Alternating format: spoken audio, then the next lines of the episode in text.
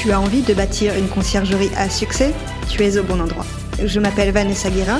Chaque semaine, retrouve-moi pour parler conciergerie, location courte durée, entrepreneuriat et même quelques anecdotes. En solo ou accompagné, apprends les meilleures stratégies qui vont te permettre de vivre pleinement de ta conciergerie sans sacrifier ton temps. Bon épisode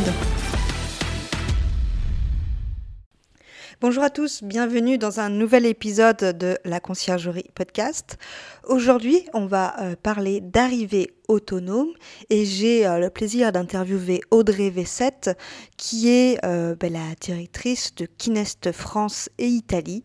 Elle vous expliquera plus en détail son poste parce que je ne suis pas sûre d'avoir tout compris. donc je vous laisse écouter notre discussion et je vous retrouve à la fin. Bonne écoute. Eh ben, bonjour à tous, bienvenue dans ce nouvel épisode. Aujourd'hui, on va parler d'arrivée autonome. C'est vrai que c'est un sujet assez important, surtout si on veut se développer. On ne peut pas toujours faire l'arrivée physique. J'ai le plaisir d'accueillir aujourd'hui Audrey V7 qui est euh, qui travaille chez Kinest et elle va nous dire exactement ce qu'elle fait chez Kinest. Alors, elle m'a dit qu'elle était country manager France et Italie. Eh ben, Bienvenue Audrey, euh, je te laisse justement présenter ton poste et ce que c'est Kinest. Bonjour Vanessa, merci beaucoup pour ton invitation. Euh, mon poste, euh, c'est littéralement la direction de la filiale française. Donc pour recentrer, Kinest, c'est une entreprise qui fait de la gestion de clés. donc on va signer en fait des commerces partenaires, des commerces de proximité pour que les gérants d'appartements voilà, de toutes sortes euh, puissent aller déposer leurs clés euh, dans ces commerces pour que leurs locataires aillent les récupérer. Et donc, mon rôle chez Kinest, c'est de gérer le marché français, euh, gérer le bureau français, puisqu'on a une filiale avec un bureau en France à Paris. Et récemment, ça fait maintenant moins d'un an, on a repris la direction de l'Italie que je gère depuis la France. OK. Donc, tu parlais de hum, remise des clés, en fait, des propriétaires qui donnent leurs clés à des à des, des commerces. Ça marche aussi pour les conciergeries? Ça marche pour tout le monde. Euh, notre, notre, service, en fait, a été construit sur la base de l'expérience euh, de nos cofondateurs euh, au niveau Airbnb. C'est-à-dire que tous les deux étaient hôtes Airbnb. Marc, plus précisément, avait en fait un, appartement à lui qu'il mettait sur Airbnb. Et il avait ce souci de devoir donner les clés aux locataires, puisque voilà, il voulait proposer un service où les locataires pouvaient venir chercher leurs clés plus ou moins à n'importe quelle heure, alors pas forcément 24 sur 24, mais avec euh, une mhm. amplitude horaire la plus large possible pour apporter la meilleure expérience voyageur. C'était pas toujours possible parce qu'il travaillait, il avait autre chose à faire et donc il laissait ses clés au café en bas du Airbnb. Et c'est comme ça qu'il s'est dit, euh, ben, c'est peut-être une opportunité puisqu'on a des relais colis pour gérer euh, voilà, la réception de colis quand on n'est pas là pour accueillir le livreur. Il y a peut-être quelque chose à faire. Euh, donc voilà, le, système a été vraiment construit sur la base des propriétaires Airbnb, quels étaient leurs besoins. Et donc, quand on parle propriétaire et appartement, on parle forcément conciergerie, euh, puisqu'on a des, beaucoup, beaucoup de conciergeries en France et à l'étranger euh, qui gèrent les appartements pour les proprios. donc oui, bien sûr, les conciergeries, bien au contraire, sont, plus que bienvenues pour utiliser notre service. C'est même pour elles que le, service a été conçu. OK. Et Kinest, ça existe depuis quand? euh, depuis 2016. c'est une entreprise qui a été créée en 2016 à Londres euh, et donc la filiale française a été créée en 2019. Euh, donc ça fait, oui, ça va faire sept ans là en juin que l'entreprise a été créée et depuis ça, a évolué puisqu'on on cherche forcément à, diversifier un peu le, le type de clients que l'on va avoir et donc on va parler à différents types de conciergerie en fonction de leurs différents besoins. Du coup, vos clients principaux, ça reste les conciergeries ou les propriétaires? Aujourd'hui, on est plus sur du B2B, euh, donc forcément les conciergeries. Pourquoi? Parce qu'en fait, euh, on a constaté que c'était forcément elles qui allaient avoir le plus de besoins. Euh, puisqu'on parle expérience voyageur, mais on va aussi parler agent de ménage, on va parler photographe parfois pour prendre les photos, on peut parler électricien, intervention de différents types de prestataires. Et donc, les conciergeries vont avoir ces difficultés de comment est-ce qu'on donne les clés à tous ces prestataires, à toutes ces personnes qui ont besoin d'entrer dans l'appartement. Et donc, voilà, c'est pour ça qu'on a le service en place aujourd'hui. Les conciergeries vont avoir différents types d'usages. Euh, soit le voyageur, soit les différents prestataires, soit les deux. Ah oui, des fois, ça peut être en fait le prestataire qui va faire l'accueil qui va chercher les clés dans le commerce. Exactement. On a des, Mmh. entreprises qui veulent garder un accueil physique pour ce côté, euh, voilà, welcome, euh, montrer aux, aux voyageurs les différents euh, services qu'il y a dans l'appartement. Euh, mais pour éviter justement que euh, l'agent se rende d'abord dans le bureau, puis aille euh, ouvrir la porte aux voyageurs, le rendez-vous est donné à côté, du logement. La récupération de la clé se passe dans le commerce à côté du logement. Et comme ça, ça permet d'optimiser en fait le temps de, voilà, permettre par exemple à cet agent de faire plus d'accueil puisqu'il n'a pas besoin d'à chaque fois revenir au bureau pour récupérer les clés. Oui, d'accord, je vois. Le sujet euh, aujourd'hui de cet épisode, c'est l'arrivée autonome. Euh, sur le podcast de la conciergerie, on aime bien parler organisation et surtout gain de temps. Mhm. Euh, Est-ce que c'est une vraie solution, l'arrivée autonome, pour gagner en temps? Bien sûr, euh, c'est exactement ce qu'on disait juste avant, c'est-à-dire que euh, l'arrivée autonome, ça évite euh, de devoir mandater quelqu'un pour ouvrir une porte.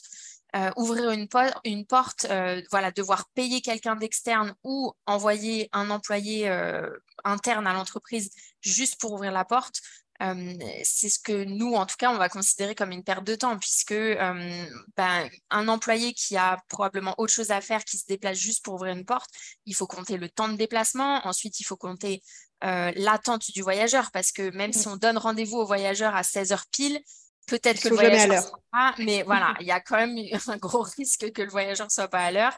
Juste pour ouvrir une porte, euh, c'est c'est quand même extrêmement dommage. Après, il y a le temps de retour. Euh, voilà, euh, le but, c'est que la conciergerie puisse en effet se recentrer sur ses activités principales. Et l'activité principale, ça va être signer des nouveaux logements. Ça permet de faire rentrer plus de chiffre d'affaires dès l'instant où on signe des nouveaux logements. Euh, ensuite, proposer aux voyageurs une arrivée flexible parce que le voyageur aussi, il a peut-être pas envie d'attendre sur place que quelqu'un se déplace pour lui ouvrir la porte. Euh, donc, c'est le but, c'est de faire gagner du temps à la fois à la conciergerie et donc à ses employés, mais aussi aux voyageurs qui n'a pas besoin d'attendre. Et par déclinaison, peut-être aussi l'agent de ménage, etc. Voilà, toute personne qui a besoin d'entrer dans les lieux, dès l'instant où il y a la notion, euh, où, il y a le facteur humain qui fait qu'on doit se donner rendez-vous, il y a une perte de temps. Donc l'arrivée autonome, que ce soit voyageur ou euh, prestataire, le but, c'est de faire gagner du temps, en effet. Mm. Et du coup, comme on parle d'arrivée autonome, il y a quoi comme différents moyens d'arrivée autonome? Oui, euh, alors au-delà de Finesse, bien entendu, euh, le but en fait, c'est euh, que le voyageur puisse de lui-même entrer dans les lieux. Donc pour cela, on va avoir tout ce qui est consigne à clé, on va avoir aussi les boîtes à euh, à savoir les master locks. Euh, voilà, on a souvent des conciergeries qui vont mettre des boîtes à euh, à côté des portes. Euh, Mhm. ce qui- alors, ça peut être super parce qu'en effet, ça permet l'arrivée autonome. Maintenant, il faut faire attention parce qu'en effet, ça reste une boîte à clés qui n'est pas forcément euh, euh, toujours sécurisée. Donc, euh, il y a une perte de, tracking, il y a une perte de contrôle, mais ça permet quand même une arrivée autonome pour le voyageur qui peut être à moindre coût. Donc, quand on se lance, souvent, c'est la situation qui est privilégiée puisque ça coûte pas très cher à mettre en place. Et ensuite, on va avoir d'autres solutions comme par exemple les serrures connectées. Euh, où euh, là, il faut agir sur la porte, euh, voire agir sur la serrure pour que le voyageur, il ait juste à se présenter devant la porte, donc il va directement au logement et là, il peut ouvrir soit avec un code, voilà, ça dépend des, différentes, des différentes marques qui existent, mais ça peut être aussi des solutions qui, peuvent être envisagées. Ça dépend de l'investissement. Après, en fait, que le propriétaire ou la conciergerie a envie de, mettre en place, puisque chaque solution va avoir un coût différent et va avoir un impact derrière. Chaque solution a, son, a ses avantages et ses inconvénients, bien entendu. Mmh. Et euh, tu me disais en off qu'à Lille, ils interdisent les boîtes à clés, c'est ça? Ouais, il y a plusieurs villes en fait qui, euh, qui commencent à interdire les boîtes à clés. Euh, Lille, la loi est, est, passée il n'y a pas très très longtemps. En fait, alors, pro probablement certains d'entre vous et toi Vanessa, tu l'as peut-être vu aussi, euh, il y a certaines villes qui commencent à, à vraiment faire la chasse puisque euh, il y a toujours un peu ce, cette diabolisation, notamment en France, de Airbnb à cause des histoires d'impôts, mmh. etc. Euh, après qu'on soit pour ou contre, c'est pas le sujet, mais en effet, les villes, certaines villes en tout cas, essaient de faire passer des lois pour restreindre le temps. Euh, où un, un, logement peut rester, peut être mis en ligne sur de la location courte durée comme Airbnb. Et donc, vu qu'il y a certaines villes qui font passer ces lois, derrière, elles cherchent à aussi mettre des bâtons dans les roues, euh, si on peut dire ça comme ça, euh, aux propriétaires pour que les propriétaires ne viennent pas mettre leur boîte à clé euh, un peu partout, puisque le problème de la boîte à clé, c'est qu'il faut la mettre là où on peut l'attacher. Donc mmh. souvent, les boîtes à clés, elles vont être sur les portails, elles vont être planquées derrière les arbres. Donc l'argument des villes, c'est ça dénature un peu le, paysage urbain, ça donne une impression aux habitants du quartier qu'il y a des Airbnb partout. Derrière, ça engendre des plaintes. et donc, en effet, il y a des villes comme Lille, euh, il y a Biarritz aussi qui a, qui a fait un, gros scandale il y a deux ans où je crois que le maire euh, avait pris un, outil pour euh, venir faire sauter la boîte à clés d'un propriétaire sur un portail. Ça avait fait les, gros, ah gros titres des journaux. Oui, oui, c'est médiatisé, c'est vraiment médiatisé.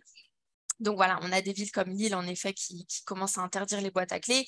Et euh, malheureusement, Kinest va, euh, va pouvoir profiter, on va dire, de, de, ces lois. C'est rare qu'on puisse dire ça, mais, mais dans le sens mmh. où euh, c'est là où on peut mettre en avant le fait qu'avec nous, il n'y a pas le sujet de devoir installer quoi que ce soit sur le portail. mais bon, c'est vrai que oui, on, a des villes qui, qui, vont, qui vont forcer un peu là-dessus.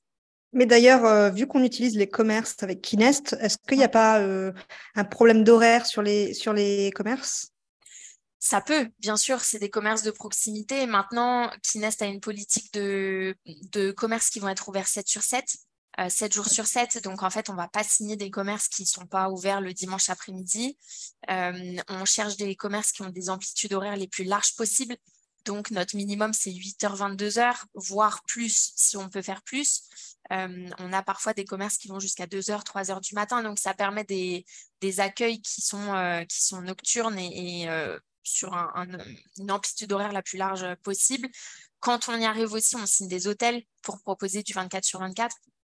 Donc, en fait, pour vraiment pallier à, ce, à cette notion d'horaire, on va avoir une politique extrêmement stricte euh, sur les commerces qu'on signe en partenaire. D'accord, je vois, oui. Euh, tu dirais que c'est quoi les avantages et les inconvénients de proposer une arrivée autonome? Euh, L'avantage principal, c'est proposer de la flexibilité aux voyageurs. Euh, puisque euh, normalement, quand on, quand on est une conciergerie, notre, notre, euh, notre préoccupation principale, ça va être l'expérience voyageur. Euh, récemment, d'ailleurs, j'ai eu, quelqu'un au téléphone qui me disait euh, on se rend compte qu'on va avoir besoin de proposer des arrivées autonomes, euh, puisque c'était une conciergerie qui était focus sur les welcomers. Et le but, c'était de proposer la meilleure expérience voyageur possible. Et voilà, avec un welcomer, c'était cool parce que accueil physique, possibilité de présenter l'appartement. sauf que besoin pour le voyageur d'attendre le welcomer si le welcomer n'était pas là.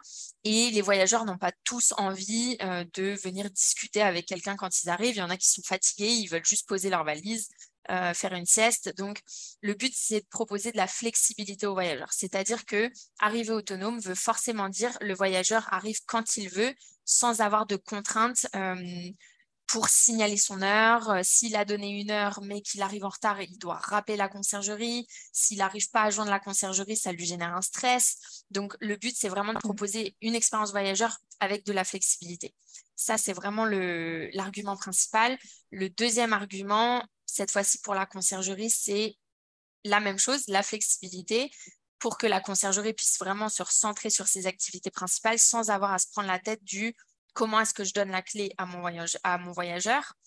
Euh, et au-delà de ça, euh, le but, c'est que la conciergerie puisse quand même garder le contrôle. Donc, qu'elle reste une tour de contrôle, à savoir, j'envoie mes voyageurs, j'envoie mes agents de ménage, mais derrière, je sais exactement qui a récupéré la clé et quand, avec euh, n'importe quelle solution, puisqu'avec les serrures connectées, c'est exactement la même chose. Hein. voilà, la conciergerie garde le contrôle, elle sait quand est-ce que la porte a été ouverte. Donc, le but, c'est ça, c'est à la fois optimiser ses coûts, puisque euh, on peut réduire les coûts dès l'instant où on n'a pas forcément d'employé, que ce soit un employé interne ou, un prestat externe, optimiser les coûts tout en restant flexible. Et les inconvénients, pour euh, continuer sur la deuxième partie de ta question, l'inconvénient de l'arrivée autonome, euh, bah, c'est qu'on ne rencontre pas forcément le voyageur. donc, en fonction du type d'appartement que l'on peut avoir, du type de bien qu'on peut avoir, ça peut toujours être bien de pouvoir discuter avec le voyageur pour s'assurer de son sérieux, par exemple. Euh, c'est vrai que l'arrivée autonome enlève euh, ce check, on va dire, que, l'on peut avoir avec les voyageurs. Euh, et, on va dire que c'est souvent le frein principal qui ressort sur, sur l'arrivée autonome. De notre côté, on y mmh. voit forcément plus d'avantages que, d'inconvénients. Oui, c'est sûr qu'il y a quand même plus d'avantages, heureusement. Ouais. Et, mais du coup, il y a peut-être euh, une barrière. Alors, je sais que de mon côté, ça a été une barrière, il fut un temps, ça ne l'est plus maintenant, mais pour faire accepter l'arrivée autonome aux propriétaires. Oui. Compliqué, Quel type non de barrière? Alors, ben, Ouais. ça va dépendre des propriétaires. Je pense que ça dépend aussi de, de leurs habitudes. C'est-à-dire qu'un propriétaire qui se lance euh, sur de la location courte durée, dès l'instant où il n'a pas connu euh, d'autres solutions avec, par exemple, un accueil physique, euh, le propriétaire va pas forcément se poser la question. C'est-à-dire qu'on va lui proposer plusieurs solutions et lui va regarder euh, celle qui l'intéresse le plus selon différentes raisons. hein. Ça peut être une question de coût, ça peut être une question euh, euh, du type d'expérience qu'il veut proposer. Euh, donc, je pense qu'il faut distinguer les propriétaires qui avaient l'habitude de gérer avec une arrivée physique et les nouveaux propriétaires qui ne se sont pas forcément posé la question. Eux sont en général beaucoup plus simples à convaincre puisque si on leur dit regarde, ça te permet de la flexibilité, ça ne te coûtera pas trop cher, en général, ça leur convient. Ouais, les anciens proprios qu'on doit switcher du euh, arriver euh, avec Welcomer ou une autre solution et où il faut changer la solution, euh, en général, il faut les convaincre et c'est là où c'est le travail de la conciergerie. Souvent, le sujet, c'est arriver à comparer ce que ça coûte versus l'apport que ça peut procurer.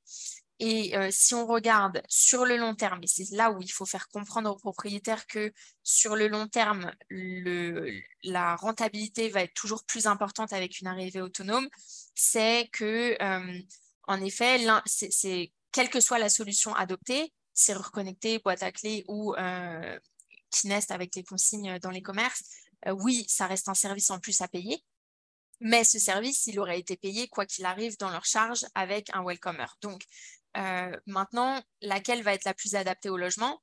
Euh, Est-ce que ça va être une serrure connectée parce qu'on peut toucher à la porte et qu'on a envie d'investir, parce qu'on veut montrer un logement digital? En fait, c'est ça qu'il faut regarder. Quand on est un propriétaire, il faut regarder quelle image je veux renvoyer. Euh, la serrure connectée, c'est bien parce que ça montre un appartement tech, le voyageur arrive directement, c'est sympa. Euh, Kinest ou boîte à clé, on peut mettre les deux un peu dans le même panier.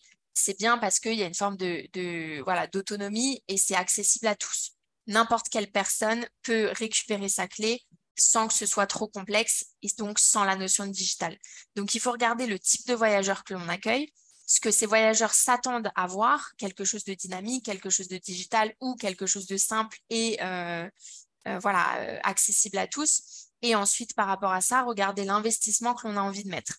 Euh, la serrure c'est un investissement qui, euh, voilà, il y, a une certaine somme à sortir. C'est connecté, donc ça peut lâcher. Est-ce que derrière, il y a toute l'assistance qu'il faut pour que l'on soit tranquille euh, dans la gestion? Euh, Kinest, il suffit de se rendre chez le commerçant. Quoi qu'il se passe, la clé, elle sera donnée en main propre. Et il y a une forme d'accueil physique aussi, puisque c'est le commerçant qui accueille le, loca le, locataire. Donc, ça permet aussi un intermédiaire avec, le, voyageur que l'on n'aurait pas avec une boîte à clé ou avec une serrure connectée. Donc, pour moi, pour convaincre le propriétaire, c'est toujours une question de qu'est-ce qu'il veut et ensuite adresser le bon sujet au bon moment. Est-ce qu'il a les sous pour une serrure connectée? Comment ça va se répertorier dans ses coûts, dans ses frais euh, sur euh, voilà, le, euh, le, pack qui va être pris par, par la conciergerie? C'est tous ces calculs-là qu'il faut effectuer, mais il ne faut pas non plus réfléchir que au coût.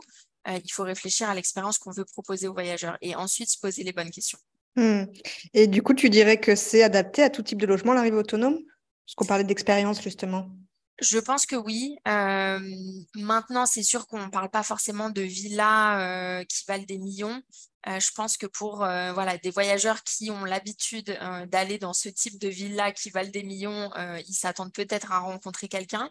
Maintenant, pourquoi pas se poser la question euh, Pour moi, l'arrivée autonome, ce n'est pas forcément le sujet de l'arrivée autonome. Pour moi, l'arrivée autonome peut être euh, en place pour n'importe quel type de logement. C'est plus quelle solution sera adaptée au logement en question.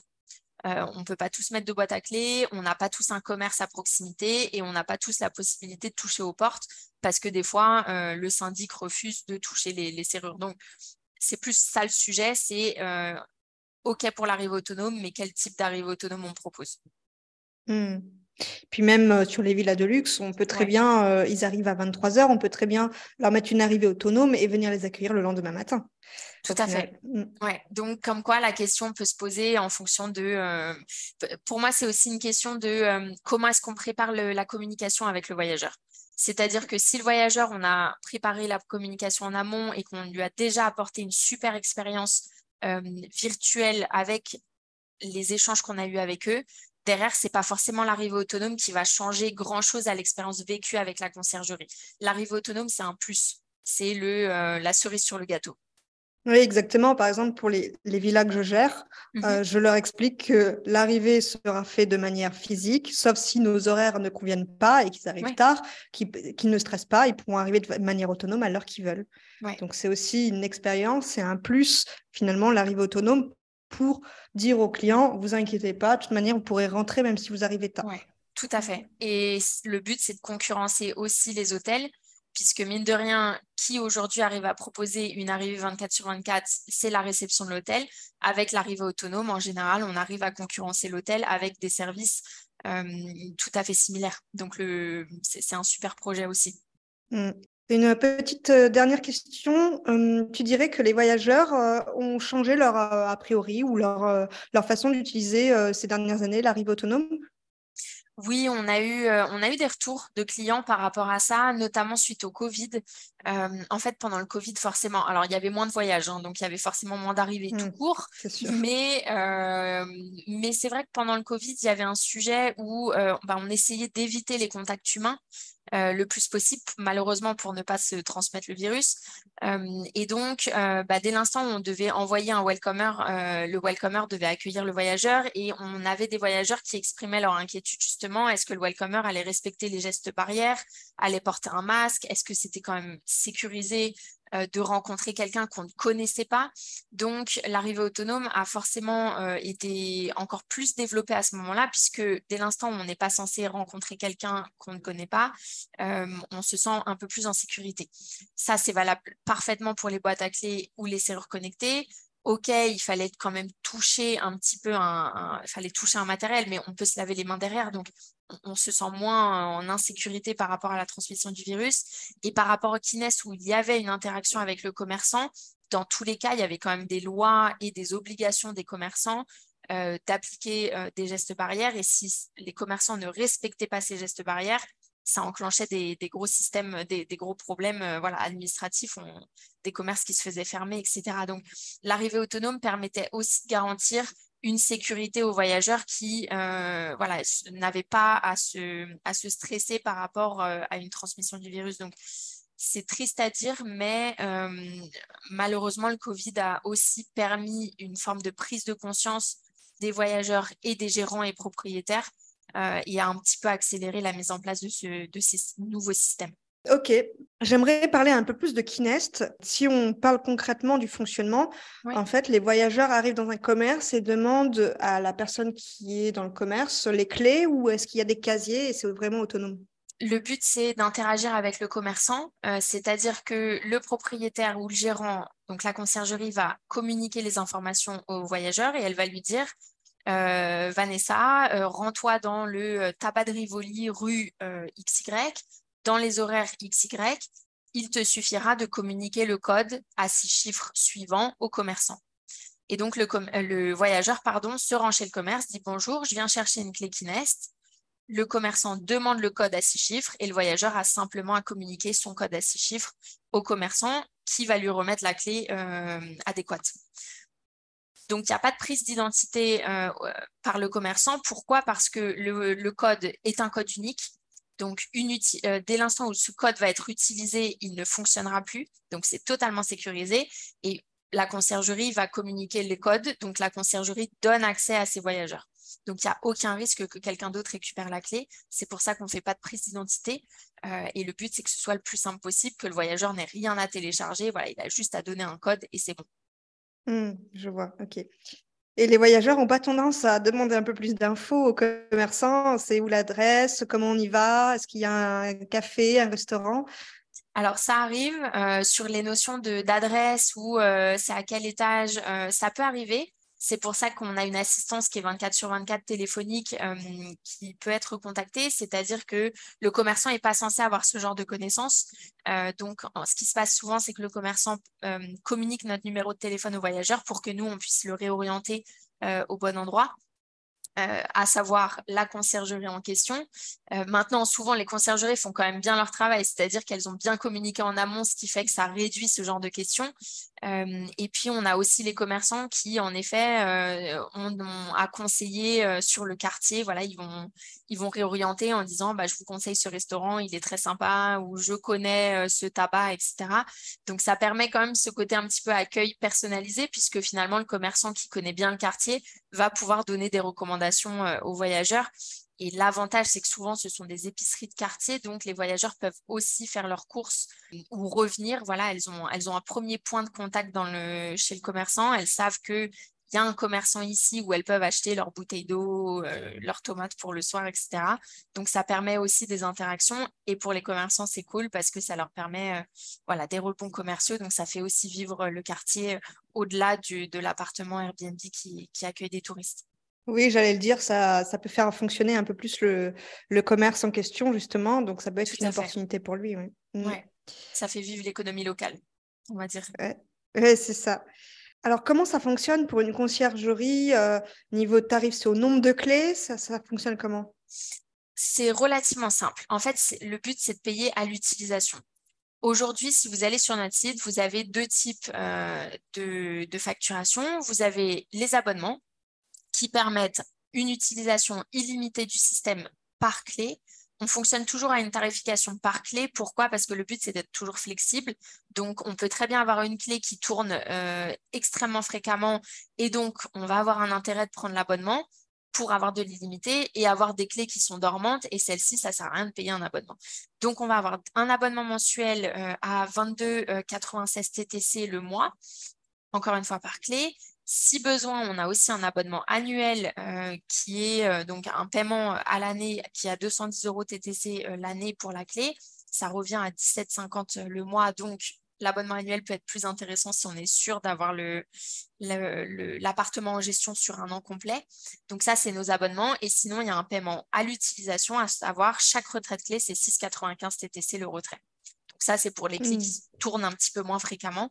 Euh, et bien sûr, quand on a des conciergeries qui ont euh, plus d'une quinzaine de clés avec nous et qui tournent de façon fréquente, on est complètement OK pour discuter euh, tarification si besoin. Oui, ok. Oui, parce que tu disais, si on prend l'abonnement annuel et qu'on est sûr que le logement reste ouvert toute l'année, mais en soi, une conciergerie, on aura d'autres qui fonctionneront. Donc, elle peut très bien basculer sur ce fonctionnement, sur l'abonnement annuel. Ouais, exactement. En fait, ça reste flexible. Euh, et puis, si demain on n'a plus besoin de l'abonnement, on peut l'annuler à tout moment. C'est pas, il n'y a pas d'engagement. Ok. Et c'est partout en France? Euh, Oui et non. on, est présent dans, beaucoup de villes. On est présent dans une centaine de villes en France. Euh, bien entendu les grosses métropoles euh, et euh, on est en train de se développer un petit peu sur tout le territoire. On a certaines villes qui, sont, qui sont bien plus petites et, et qui sont tout aussi intéressantes qu'une ville comme Paris. En fait, on se développe à la demande, c'est-à-dire qu'aujourd'hui, on ouvre, on signe des partenariats avec des commerces de proximité dès l'instant où une conciergerie nous fait la demande. Donc, si la ville n'est pas encore ouverte, ça veut dire qu'on n'a pas encore eu de demande sur cette ville-là. Euh, et c'est au moment où on a la demande qu'on se met en recherche d'un commerce euh, partenaire. Ok. Il ne faut pas un nombre de logements défini pour que vous ouvriez la ville? Pas d'obligation de volume. Euh, nous, ce qui nous intéresse plus, c'est l'accompagnement qu'on propose aux clients. C'est-à-dire, si demain, tu me dis, Vanessa, que pour ta conciergerie, tu as vraiment une galère parce que tu ne peux pas prendre de logement supplémentaire sans solution Kinest, je vais prioriser ta demande parce que je sais que ça te bloque dans ton activité par rapport à une conciergerie qui tourne déjà avec nous et qui est peut-être moins dans l'urgence. En fait, on essaie d'estimer les urgences de chacun. Après, bien sûr, il faut qu'on priorise parce qu'on a beaucoup de demandes, mais c'est bien, ça veut dire qu'il y, a du besoin. Euh, mais c'est vrai qu'on va prioriser par rapport aux urgences plutôt qu'au volume. Ok, je vois, c'est clair. Eh bien, écoute, euh, merci beaucoup, Audrey. Tu veux ben, rajouter quelque chose pour la fin? Je pense que c'est clair. Euh, je vais juste faire un petit peu de pub Kines s'il y a besoin voilà, de parler euh, arrivée autonome. Euh, toute l'équipe, il n'y a pas que moi, toute l'équipe est vraiment dispo pour accompagner les conciergeries dans leur, dans leur changement de process. Donc, il ne faut pas hésiter à nous contacter. Encore une fois, on a notre numéro qui est 24 24 7 sur 7 qui est bien visible sur notre site. donc, on sera disponible pour, pour accompagner les nouvelles conciergeries à se lancer ou les existantes qui, qui auraient besoin de conseils aussi. Ok, bah, de toute façon, je mettrai le lien de Kinest dans les notes de l'épisode pour que les gens puissent retrouver le, site, mais sinon, ils tapent Kinest hein, sur, sur Google, c'est facilement trouvable. Super, merci. Merci à toi, Audrey, merci d'être intervenue et puis à une prochaine. À bientôt, merci beaucoup. Alors, est-ce que Audrey vous a convaincu à mettre l'arrivée autonome dans vos logements? Personnellement, euh, les trois quarts de mes logements, même je dirais euh, neuf logements sur 10, sont en arrivée autonome. D'une part, euh, je demande l'arrivée autonome, pas forcément pour les voyageurs, mais aussi pour les aménageurs qui peuvent accéder au logement à, tout moment, puisque les clés sont sur place. Et surtout, en cas de secours, même s'il n'y a pas d'arrivée autonome sur certains logements, en cas de secours, il faut pouvoir euh, avoir euh, l'arrivée autonome s'ils arrivent par exemple à 2h du matin parce qu'il y a eu un problème. Néanmoins, euh, l'arrivée autonome, vous avez pu euh, le comprendre, est un super avantage, euh, du moins commercial, pour rassurer les voyageurs en leur disant qu'ils peuvent arriver à l'heure qu'ils veulent. Aujourd'hui, je ne prends plus du tout de logement si l'arrivée autonome n'est pas possible. Quoique, j'ai un logement à titre personnel que je loue en location courte durée où il n'est pas possible de mettre l'arrivée autonome et du coup avec Kinest, eh bien ils m'ont ils ont pu enfin trouver un, commerce de proximité, je dis enfin parce que ça faisait deux ans que je le demandais, un commerce de proximité ouvert de 6h15 à 20h, 7 jours sur 7, qui va pouvoir avoir les clés. Ça règle pas le souci des arrivées après 20h, mais en règle générale, les clients jouent le jeu, les voyageurs jouent le jeu. Voilà, j'espère que cet épisode vous aura plu. Je vous dis à mercredi prochain pour le nouvel épisode. Et pas si vite, tu as apprécié cet épisode Tu peux le partager à ton entourage ou encore mieux, laisser un avis 5 étoiles sur ta plateforme d'écoute préférée et un commentaire. Je te dis à bientôt